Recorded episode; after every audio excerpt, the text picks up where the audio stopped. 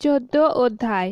যখন বাপ্তিস্ম দাতাকর হত্যা, সেই সময় হেরদ রাজা যিশুকর কথা শুনে পালই আর নিজেই দাসমনকে কহলেন, ইনি সেই বাপ্তিস্মদাতা যখন সে মরল মন করছে উঠই আর সে সেহেলে ইসব অলৌকিক কাম করে পারত হই।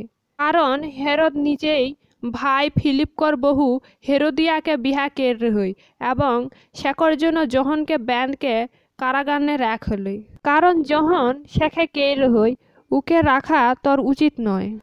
ফলে সে সেকে হত্যা করে খজলেও অবদিন মনকে ডর করতেন, কারণ অবদিন মন শেখে ভাববাদী কইকে মানথি না।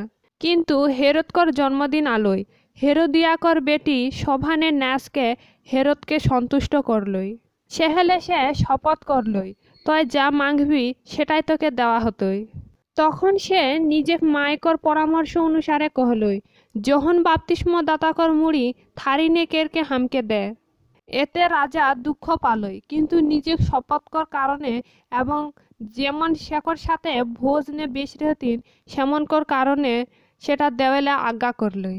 সে অবদিন পৈঠাইকে কারাগারনে জহনকর মুড়ি কাটালেন। আর শেখর মুড়িটা এগো থারিনে কেরকে আনকে সেই বেটিটাকে দেওয়া হলোই, আর সে শেখর মায়ঘাল লেই গেলেই। পরে শিষ্যমন আইকে মরা দেহটাকে লেইকে কবর দিলথিন, আর যিশু ঘাল আইকে শেখে খবর দিলই। যিশু পাঁচ হাজার অবদিন মনকে খাওয়ালেন এবং পানিকর উপরে দেখে হিট চললই। যিশু সেটা শুনকে, সে ঘাল সে নৌকানে কেরকে একলে এক নির্জন জাগানে চেল গেলই।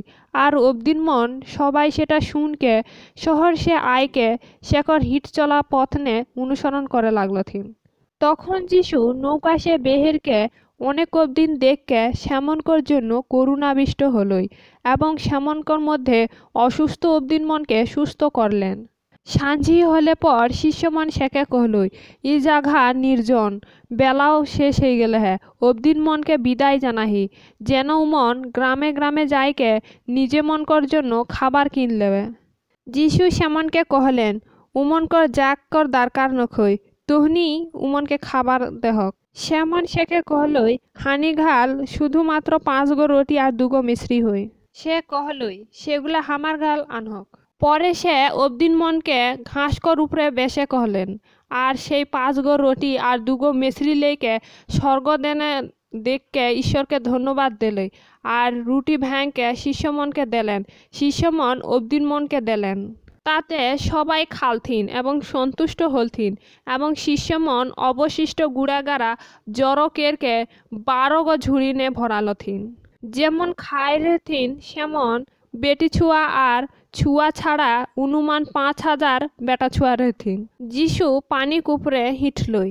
আর যিশু তখনে শিষ্যমনকে কহলেন, যেন সেমন নৌকানে কেরকে অন্য পারে যায়। আর সেই সময় সে অবদিন মনকে বিদায় কের দিলেন। পরে সে অবদিন মনকে বিদায় কেরকে নির্জনে প্রার্থনা করেকর জন্য পাহাড়নে চেল গেলে যখন সাঁঝি হলই, সে সে জাগানে একলে রহলই। তখন নৌকাটা ডাঙ্গা সে অনেকটা দূরে চেল গেলে হলই। ঢেউনে টলমল কর হলই, কারণ বাতাস সেমনকর বিপরীত সে বহ হলই। পরে প্রায় শেষ রাতিনে যিশু সমুদ্রকর উপর দিকে হিটকে সেমন ঘাল আলই তখন শিষ্যমন শেখে সমুদ্রকর উপর দিকে হিটের দেখকে দাঁড়ায় গেলথিন ই যে ভূত, আর সেমন ডরে চিকেরকে উঠলথিন কিন্তু যিশু সাথে সাথে সেমন সঙ্গে কথা কহলেন, সেমনকে কহলেন, সাহস করক, ইঘাল হাম, ডর না করক। তখন পিতর উত্তরে কহলেন, হে প্রভু, যদি তয় হহি তবে হাংকে পানিকর উপর দেখে তোর ঘাল যাইলে আজ্ঞা করি। তখন সে কহলই, আও। তাতে পিতর নৌকা সে নামকে পানিকর উপরে দেখে হিটকে যিশুঘাল চেল গেলই কিন্তু বাতাস দেখকে সে দাঁড়াই গেলই এবং ডুবতে ডুবতে চিকেরকে কহলই, হে প্রভু, হাঁকে উদ্ধার করি? তখনে যিশু হাত বাহারাইকে সেকে ধরলই আর সেকে কহলই, হে অল্প বিশ্বাসী, কালে সন্দেহ করলি? পরে সেমন নৌকানে উঠলথিন আর বাতাস থাম গেলই। আর যেমন নৌকানে রেহতিন সেমন আইকে শেখে প্রণাম করলেন, সত্যিই তয় ঈশ্বরকর পুত্র। পরে সেমন পার হইকে গিনেশ্বরত প্রদেশ নে আইকে নৌকা ভিড়ালথিন। সে ঘালকর অবদিন মন যিশুকে চিহ্নে পায়ার হথিন। তখন সেমন চার দিনে সে দেশকর সব জাগানে খবর পেঠালথিন এবং যেতনা অসুস্থ অবদিন রেহথিন সবে মনকে শেকর ঘাল আনলথিন।